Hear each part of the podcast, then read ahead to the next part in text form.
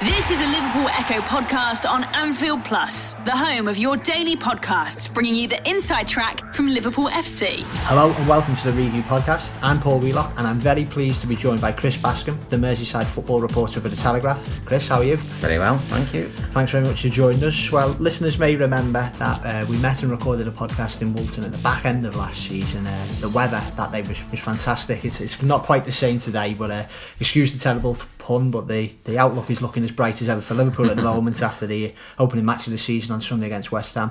You were there, Chris. Yeah. What was your verdict? What do you make of it? Very encouraging. I, I felt uh, going into the season, so there's a lot of positivity around Liverpool, and you're looking for a bit of an early statement. And um, although obviously Jurgen Klopp, for obvious reasons, is trying to play down a lot of the grander expectations, you couldn't help but be impressed by by the way they went about the business. The, the gulfing class between Liverpool and West Ham was, was pretty extreme. Uh, on those moments, Liverpool did just move through the gears. They just cut through West Ham with ease, and everything that has been sort of suggested going into the season that there's going to be a very strong Liverpool, and they've got as as good a chance of, of going close as they've had for a long time. Stood up to scrutiny, and um, yeah, I, I, I, it's very difficult to find anything negative about Liverpool as a club at the moment. I know there are a lot of people who want you to. A lot of people think that as a journalist you should be looking for the negatives and, uh, and, you know being microscopic in your in your scrutiny.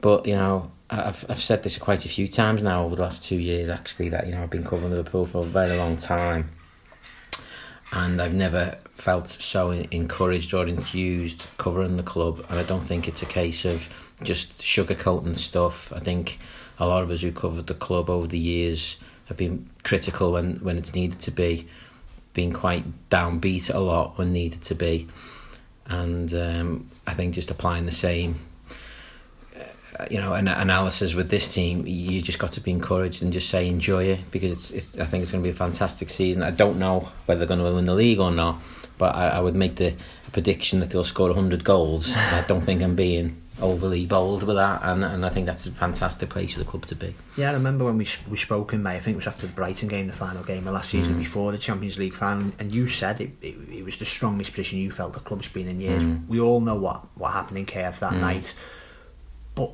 What, how you made what they've done since that night leading up to the West Ham game? You know how they've reacted to, to that setback. Well, it's it's you know that that was one game, wasn't it? That was the final. Anything can happen in the final. Everything that could have gone wrong that night went wrong. I was quite um, you know, you, you, you kind of like, there's obviously a lot of disappointment when Liverpool lost. What I found most extraordinary in the aftermath of that loss was how keen, and, and yeah, you say this because it's coming from outside Liverpool, there's no, question about it, how keen people seem to be for you to almost be critical of Klopp because he lost so many finals and you know at the end of the, you know Liverpool didn't get a trophy he still haven't got a trophy for three years under Klopp surely this is a, a reason to, to be more critical of them and I just found it absolutely stupid and a bit pathetic actually that um, so many people felt, felt this was a cause for, for being more you know, barbed in your assessment of the whole season when they got to the Champions League final against expectations and they're growing as a club. And even yesterday, if you actually look at the side,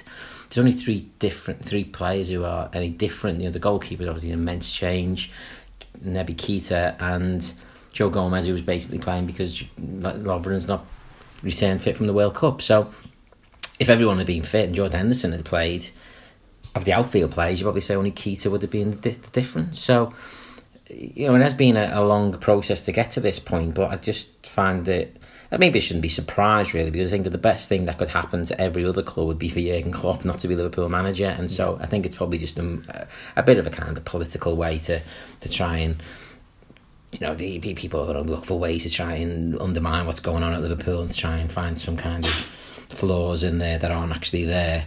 But um, I think, you know, I've said myself not so long ago that what I find so different about this summer going into this season as well, everybody knows Liverpool need to start winning trophies. It, most of the pressure is external in the sense that Liverpool supporters, whilst they, you know, they obviously want that and, and expect that, and the the Liverpool board want and expect that. It, there's no kind of sense of, oh, well, if it doesn't happen, the manager is going to be under mm. some kind of pressure. He's not. if Liverpool don't win the league this year, what will happen? What will happen is they'll dust them down and have another go next year and uh, under the same guy.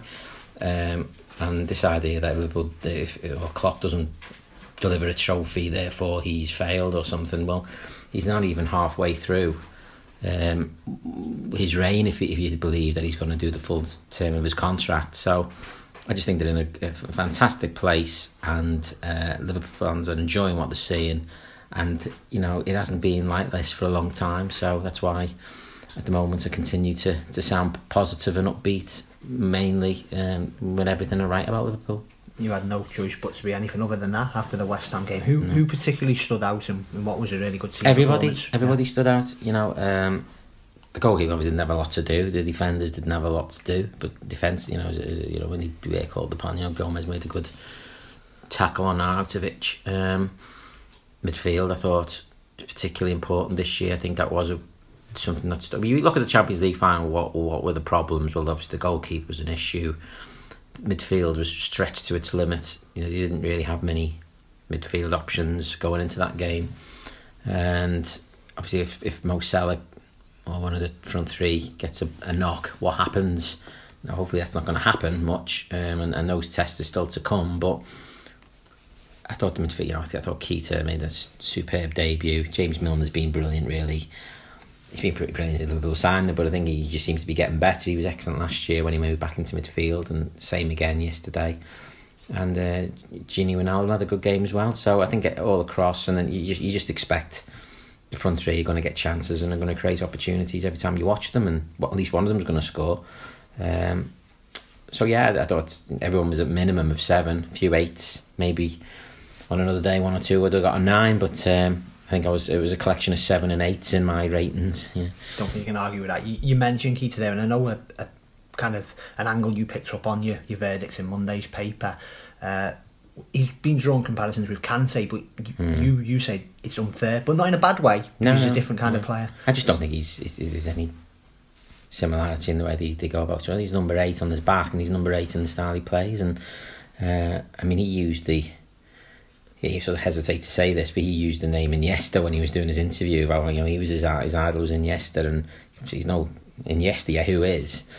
Um, but that's clearly the way he wants to play. He, he, is playing in that kind of more of a link between midfield and attack.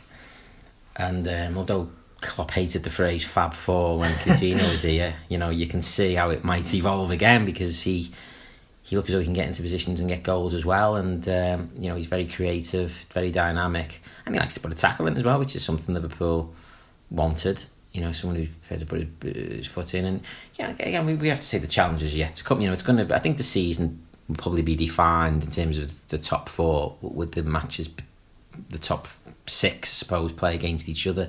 You know, and City have already made a great start by winning away at Arsenal. And I think it'll be those games. I think what are we talking? talking 15 would you be talking 15 points would you I don't know um, five, five I mean math isn't the greatest yeah. but uh, certainly the games you, you, play against the rest of the top six are probably going to define where about in the top four you finish um, so we'll be interested to see how Keita plays in those games um, where he's probably going to have to do a lot more defensive work a lot more work uh, without the ball as well as with the ball so um, but yeah it was, I thought it was a fantastic start by him I'd say it's been fairly stress free summer, but probably mm. the only drama was Nabil Fekir. You know, I'm sure you oh, yeah. didn't mm. go a, a, day without looking at your Twitter saying what's well, happening with Fekir. Yeah. But you know, I know it's early days with with Keita, but looking at him yesterday, surely was there, would be a need for Fekir with the way that Keita plays. Well, we'll never know what what happened if they signed him. Uh, uh, whether or not might um, one of the other midfielders might have, you know, they would have been prepared to sacrifice. You know, it's all hypothetical. Uh, Fekir is, is obviously seen as more an obvious number 10. Uh, I mean, the Fekir, you know, the whole process was described by some as a saga, and it wasn't a saga. A saga is something that goes on for a long time. The Fekir deal was agreed. He had his medical, and it just, I suppose you just get um, a bit frustrated, really, when people who might like to be thought of as, you know, quite uh, clever and sometimes they're quite conspiratorial. They can't seem to put two and two together. I mean, there are let's just say legal reasons why you can't always go into details about uh, why something may have appeared to be happening and it didn't happen. But what we can say is that the deal was agreed, a medical was held, and somewhere between the medical being held and the unveiling, there was no unveiling. Um, I didn't think, you know, as you say, Sherlock Holmes was going to be required for people to put two and two to get four, but clearly some people still, whatever reason, didn't want to believe it. It ended on, I think it was June the 8th, and it was never revived. Yeah. And yet, every single day you're getting asked, or every journalist who covers the was being asked, what's going on? Why isn't anybody being. well, you know, I don't really know what more you can say other than, you know, what was said. But anyway, um, yeah, so we're quite glad when the transfer window uh, closed. But um, no, I, I, what would have happened had he signed? We'll we'll we'll, ne- we'll never know, and and you know I, I think maybe it's an opportunity for players who, who may have not been playing yesterday or on the bench yesterday, um, to take opportunity to to, to to to prove he wasn't needed anyway. Um, clearly, I think with Alex Oxlade-Chamberlain's injury, it does potentially leave Liverpool short of midfield options in the event of injuries or tiredness, but you know he kind of like can't really get into situation where you're worrying about what might happen down the line. As it stands, think Liverpool got very strong um, midfield options, and you know Adam Lallana didn't even get on the pitch yesterday, so um, that shows you the, the state they're in. Yeah, one thing a lot of fans and I know fellow journalists picked up on on Sunday was was the strength of the bench. Mm-hmm. People were claiming that it's the strongest bench Liverpool have had in years. Do you think mm. that was one of the not criticisms or one of the, the points after the Champions League final?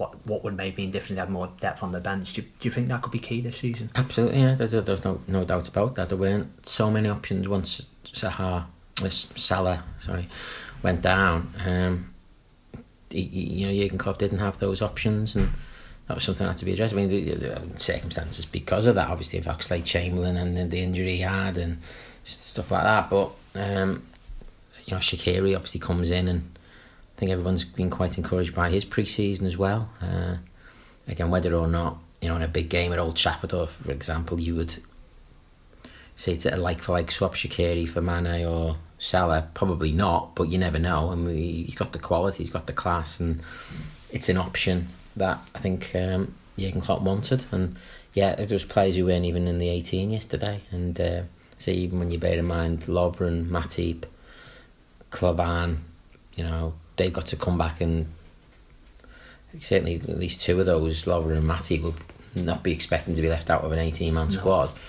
Um, there's going to be some disappointed players a lot of weekends this season, but I think that's got to help. You know, it's four competitions. It's got to help Liverpool in the Carling Cup as well. I mean, I, don't think anybody would settle for that as a as a League Cup, and we'd settle for that as, a, as as the trophy. But any trophy would would, would be good. And uh, when the Champions League kicks in, uh, the stresses on the players really increase. I think everyone expects the front three, if fit and well and available, will be the front three throughout the season. Mm. 29 goals, Salah in his last 29 games, reading yeah. your report. That was a key stat that I picked up today. Mm. He looks really happy because on the quiet, he had a bit of a tough summer, didn't he? Yeah, of course. Yeah. yeah, that's right. I mean, pretty much since that, that challenge by Ramos, that was, you know, he ended his World Cup really. I mean, he played, but he didn't look anywhere near the Mo Salah we know. And um, I just think it was quite good. You know, he, he, just signed that contract without. I mean, those two deals, Mane and Salah, just ended any kind of nonsense about. If those deals had not been signed, you can guarantee there would have been three or four weeks of speculation about these players moving on, and that just killed it stone dead. And sometimes you, you, you don't necessarily get credit for the stories you've averted as a football club. You know, Liverpool, you know, being very proactive, controlling if you like, the media without even trying to in, inadvertently. So, you know, because of those two very early statements on the contract, not a single story appeared that I read suggesting either Sadio, um, sorry, um, Roberto Firmino yeah. or um, um, Mo Salah um, would, would be leaving. I mean, and even Sadio, I think he, that's in the, that's probably only matter of time anyway. Now. Yeah. Um, so um, yeah, so that was good. That was great business as well, and and You'd like to think it's because he, he understands what Liverpool did for him as much as what he did for Liverpool.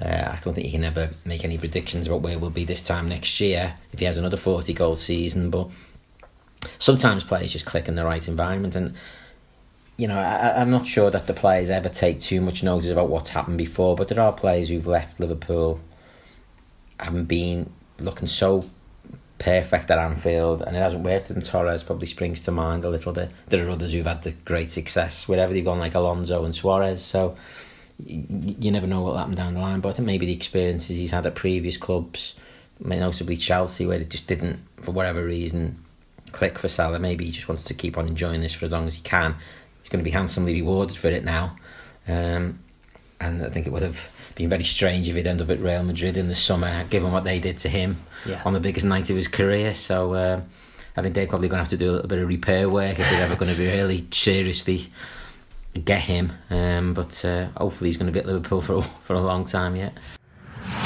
An Anfield Plus podcast from the Liverpool Echo. An Anfield Plus podcast from the Liverpool Echo. At the other end of the field, I was, I was reading our own James, James Pearce's verdicts as well today, and I didn't realise Liverpool had not conceded a league goal at Anfield since February. I think it was the uh, the Tottenham game, the 2 2. He picked that stat out, Wow. and it kind of makes you think, like, oh, well, the, the defensive fine, but how important was it for you, do you think, Liverpool to get Alisson Becker to get Yeah. you know, a top class goalkeeper? Well, they had to. They had no, they had no choice, and um, yeah, I mean, you know, they're not a charity organisation. You know, whilst they can probably help carry us get over this, over it's going to be over a long term period, and whether or not his career will ultimately be revived at Liverpool or somewhere else, I suspect it'll be somewhere else. Um, to because you know he, he got a fantastic ovation when he came back um, for that pre-season game, but. I think it was at City. He was helped a little bit by the fact Liverpool they bought a goalkeeper. So uh, there's no sense of trepidation uh, going into it. It was just creating a bad. I mean, you know, this is what happens, isn't it? I mean, you know, it, it was quite uncomfortable to watch the pre-season games when he played. You know, and you got these fans of lower league clubs taking the mickey Yeah. out of him. And you know, well, what would it be like at Crystal Palace next Monday night? You know, and it's all very well saying, well, you know, mental toughness is part of the game. Yeah, but some guys don't have that, you know, and it's a lot to expect on top of everything else to have that going on. I think he just had to be taken out for his own good. It wouldn't have done him any good, I don't think, to still be playing with all this around him. And I'd like to see him actually play a few under 23 games, to be honest, just to sort of get used to playing football and doing well and making saves and just getting confidence. And, you know, and rather than seeing that as a kind of, you know, demotion and demeaning, I think it would be far better for him longer term to just get used to playing some great football matches and. Uh, because he might well be needed again. You know, I can't. I don't think it's without the que- out, out of the question that he would play in the Carling League Cup or or FA Cup if he was still here. So I think it's um, you know, but they, they, they had to, they had to, I mean, they, they probably had to pay an extra thirty quid, million quid because everyone knew Liverpool were going to sign a goalkeeper. It had to be done, and but they had the money, and and that was the area that needed most strengthening. So everyone was pleased when it happened. It actually, the day he signed, Alisson, I think almost the expectations of the season just went up another notch. It's like okay, that's it. Doesn't you look at the team now and you go, well, what what is the weakness in this team? There isn't there isn't any extra weakness in the first team. The weakness is if he gets injured or he gets injured or he gets injured. So uh, as an actual starting eleven, there's there's no obvious weakness in that side. That probably leads on to my next question. I think we've covered the, the individual players who come in, Keita, Shaqiri, Becker and uh, Fabinho. We've not touched on too much, but do you think at the end of the transfer window last Thursday, was there anywhere anywhere in that squad where you thought, well, Liverpool could have done with an extra body? No, not at all. No, again, I think if you sort of say, oh well, he's going to get injured in November and he's going to be out for six weeks, well then the situation changes. But you can't have too many players. You can you can because you know it's all very well to have somebody who you consider backup, but if they're not playing for six weeks and then they get put in the side, it's like well they can't just switch it on and off. Plus, you've got the Sturridge factor. We don't know what he's Yeah. going to be like. I mean, if he if and you know it's a big if if he if he does stay fit and keeps on playing his little cameo roles or you know I, I mean I I tell you if if if in Kiev when Salah went off there was a hundred percent fit Daniel Sturridge on the bench he'd have gone on the pitch Yeah. And nobody would have been going oh God Sturridge is coming everyone would have been oh it's okay Sturridge will get you the goal because he's so good and I liked some of his comments where he said you know um, you know maybe being away from Liverpool made him realise what do I want to be away from Liverpool for, even if it is just as a, a support act, which it, which it's inevitably going to be. He always gets when he's fit and he's training well. He always gets picked because Yeah. you can't not pick him because he's so good, and he's, he's you know he's he's on ten seconds and he scores a goal. So that's Sturridge, and um, you know if, if he if he keeps it keeps himself fit, he will play games and he will score goals. What did you make of the transfer window as a journalist? You know, did the earlier earlier deadline did it change the way it. you report? so I'd shut it? July the thirty first. Yeah, Before I the mean, English yeah, season I, mean, starts. I, I, I just just because I can't stand the way. I mean, I understand that you, you, you, you you- the clamour for new signings, and it's right that you know people want want to strengthen and feel as though you know, there's a bit of a refreshment going into a new season. But I just find a lot of stuff that goes around it just utterly, eh, I don't know, eh, just ghastly. Really, I, I, I, don't, I, I kind of feel as on because social media does this, and again, we always have the same conversation whether that's the real world or not. I'd probably, uh, I think maybe more worried now that it has an influence than it than it than it should, but. People seem to celebrate signings like they celebrate more than they celebrate wins. You get more positive feedback for hinting that Liverpool are interested in a player than you do for doing a match report when they've won 4 0 at home. Yeah. I can't understand that. Because it's all about the experience of watching the match and enjoying the football, not about seeing some stupid Twitter post about Liverpool may be interested in some guy if this, this, this, this, and that. I mean, you know. So, um, and you know, you know that a lot of people, players, people are getting so enthused about. They've not really watched them. They don't know how good they are. I kind of think that Liverpool, you know, when they, when they were making poor signings, you know, they, they were getting fairly strong criticism. And now they've had a run where they've earned a bit of trust. I think that they're making really good signings, and I think even if you rewind a year, there was a lot of you know frustration and impatience with Klopp when he kept on saying he's not going to sign a centre back for the sake of it. He's going to sign, you know, the one he wants. And I think he made the comment that there's not three centre backs better than Dejan Lovren. And the, it just seemed to cause this consternation and quite aggressive, you know, how dare you even report that he said this kind of without challenging him. And you know, if Liverpool had gone and spent forty million quid on somebody else other than Virgil van Dijk a year ago, well, where, where would they be? You know, um, clearly patience was the right um, policy, as it's hopefully going to prove with Keita as well. I mean, they you know they waited, they, they they made a massive deal and couldn't have him for twelve months, which in in a different time and place, that doesn't make a lot of sense at all. Um, I think yeah, I think Liverpool's policy at the moment is very much get the right person rather than anybody. Which I suppose every club would say that, but when you're under pressure to make signings and there's a clamour and you've got certainly when you've got 142 million pounds after the Coutinho deal, you know, I think even after that everyone thought, okay, Liverpool are going to sell Coutinho and they're going to buy somebody immediately. And again, that wasn't what happened.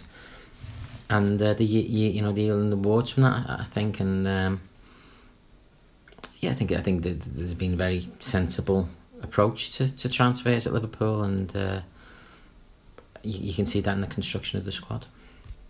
transfer window, the English one's closed anyway now till January. We've talked about Liverpool there. How do you think the the rivals have come out of it? You know, do, have Liverpool strengthened the most? How do you think United, Chelsea, Tottenham, uh, City, obviously, and Arsenal looking? I think you've got to bear in mind Liverpool were sp- spending these play on like a Keita and Alisson and Van Dijk. If you go back to catch up, they're playing catch up to these clubs. These clubs have been doing it over a prolonged period. Certainly Chelsea and you know Eden Hazard didn't come on a free transfer. No, you know, I mean it's you know City. It's almost laughable that anybody suggests oh Liverpool are now rivaling Manchester City in the transfer market. Well, for one season, but only because they sold Coutinho. It's not going to be the same next year unless another massive player gets sold, in which case they're having to weaken to try and strengthen. So it's not quite the same. Um, and as ever, you know, whenever you're trying to improve, you, you, you're trying to catch a moving target. So, you know, City signed Mahrez. They obviously have their own scouts. They must, for whatever reason, think he is the guy who's going to make a side that got 100 points even better. You know, United making their usual, or their manager making the usual complaints, you know, conveniently forgetting that Alexis Sanchez was Alexis Sanchez was the massive deal last January. Has everyone forgotten about that? You know, it's almost like that doesn't matter. It did sign Sanchez in the summer on a free transfer on a Bosman, which would have happened at, at Arsenal stood firm, probably would have been a very different world in terms of what United have done this summer. Um, so again, you know, the, the United finished above Liverpool last year. You know, Spurs finished above Liverpool. Last, the Spurs have got a fantastic first eleven, um, and it is surprising that they haven't added to sort of increase the competition or whatever. But but they still finished above Liverpool. So Liverpool brought in players to try and you know leapfrog these sides and and get closer to City, but. Uh, as Klopp pointed out himself, this idea that okay, Liverpool have suddenly gone above these teams because of these signings, well, that remains to be seen. Uh, I think Liverpool should just be happy with what they've done, and it's all about, I think, getting somewhere between eighty-five and ninety points. Now, normally that's enough to get you a league title, but in the in an era where Man City are doing what they're doing, you, you can't make that presumption. You just got to, you just got to focus on yourself. And if, if ninety points doesn't win you the league, well it's just very unlucky. yeah. yeah. You know, you can't really do much better than that. You know, I don't think you could say, "Oh, well, you know, uh, you know, will, will we again? Oh, well, there you go. Klopp hasn't. Klopp's failed again. He hasn't delivered a trophy." The standards Liverpool are setting has to be compared to what Liverpool has been. You know, as I've said to you before, over the last twenty years, and and scoring more goals, the conceding fewer goals, the winning more games by greater margins, the they're making poor teams look poor, and uh, and and that's that's a different world. So to what to what we've been used to for a lot of the last twenty years. So yeah, I think I think a realistic target is I think eighty five points for Liverpool. Again, I mean, it's extraordinary to say that is realistic, but I do think that is a realistic target. Whether that'll be enough to win the league, that will entirely depend on what Manchester City, Man United, and Spurs do. Spoke about United there he's had a few digs, hasn't he, Mourinho, thinly veiled and otherwise. Is it almost not too thinly? No, yeah, yeah no, yeah, sorry, not yeah. There's any he's thinly about. Yeah. Fair, fair points. You know, do you mm-hmm. think it's almost like uh, flattery to Liverpool that he knows they're coming?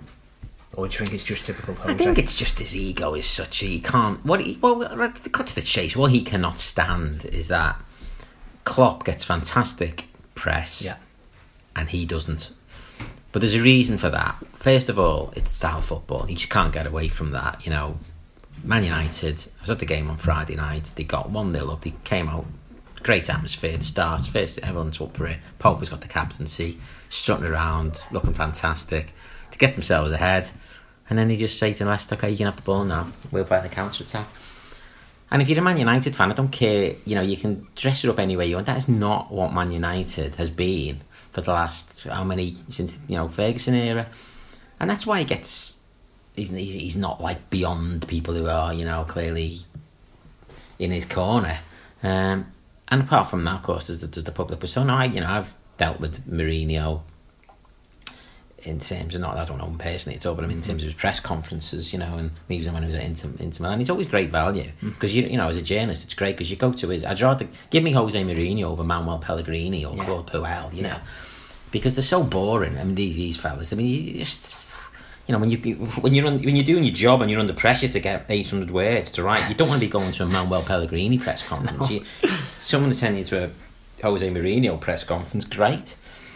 Um, but you know, from a supporter's point of view, you, you know, you, you can see why he's starting to sound like a broken record. Um, and so that, that's why he does. And you know, I think he's got a bit of beard bonnet about Liverpool. It goes back to his Chelsea days. He just doesn't doesn't like it. He had a go a few years ago, didn't he? He went to Anfield and got a draw, and we beaten the 800 of the world.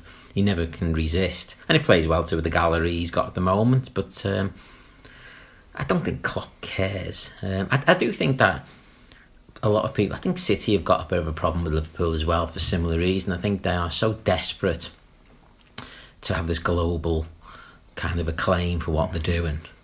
Um, but it's only ever going to go so far with City because Liverpool, what they see with Liverpool is, you know, Liverpool have a hint of success and CNN are getting to coming into town to do a focus on their players. Yeah, yeah. City aren't getting that.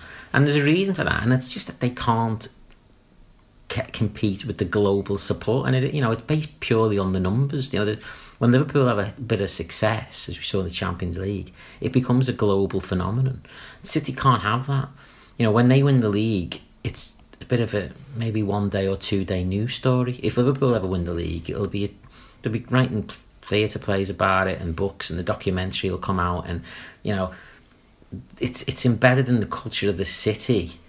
In a way, Manchester City winning the league is not, uh, and you, you just can't you can't get away from that. And I think Man City's PR, I think that really irritates them. Yeah. But that's just the way it is, you know. And it's not about you know Liverpool PR, you know, manufacturing this or, or, or choreographing this. You know, Liverpool's PR at the moment is very very good. I think that's just a natural consequence of, of a combination of a very charismatic manager, a team that plays fantastic football, and a global fan base, which really does know how to celebrate victories when they come. And um, you know, if, if people are irritated at the moment by the positivity around Liverpool, God help them when Liverpool do actually win the trophy because it's just going to go through a different level. You talked about the the global fan base and the appeal. We've seen it again this summer with the tour of America and then going over to Dublin. But off the field, Liverpool are getting more praise for what they're doing locally as well. I know Mm. there's still issues with the tickets and the memberships and all, and, and the other things that we've covered a lot. But they seem to be getting some of that local fan culture back on side. Well, I think you should say both clubs, both Liverpool and Everton, are doing this very, very well at the moment, and you know they've been appointing people who I've decided that they've not always kind of made kind of appointments of people who are, who who understand the local culture, the fan base culture, as well as people who reach an point. You know, I don't think they need to name them, but I mean both both clubs have got them. Yeah, And- CEOs. yeah, well, it's the CEO at Everton, you know, and obviously a former Liverpool Echo employee at Liverpool. Yeah. um, so, you know, that is that is Im- important, and yeah, I think these they'll always these football clubs will always be there'll always be demand for them to do. They can always do more. I also think that ultimately what happens on the pitch feeds feeds it as well. You know, I think that everybody seems to be a lot happy with a lot of things, or they, they certainly um, are, are are less sort of, sort of prone to, to, to, to say, look, microscopic detail, the, the problems when everything seems to be going well. Well, obviously last year at Everton, things weren't going so well, so maybe people were getting a bit more stick. But it's like Marco Silva does well, it'll be the same there. You know, there'll be a lot of praise for, you know, rightly so for the uh, the off field stuff they do. Um, but ultimately, they are football clubs, and um, it's what happens on the pitch. I think that'll dictate the mood. Before we wrap up, let's get back to on the field. Crystal Palace next Monday. Obviously, Roy Hodgson uh, was part of a, an inglorious, uh, certainly chapter in Liverpool's history. But he's done okay at, at Palace, hasn't he? And you know they've gone to they've gone to Fulham on Saturday and won. Is that going to be a, a typical it tricky be. tricky game? I think it'll be a difficult game. You know, I think I think fairness to Hodgson, that's his level.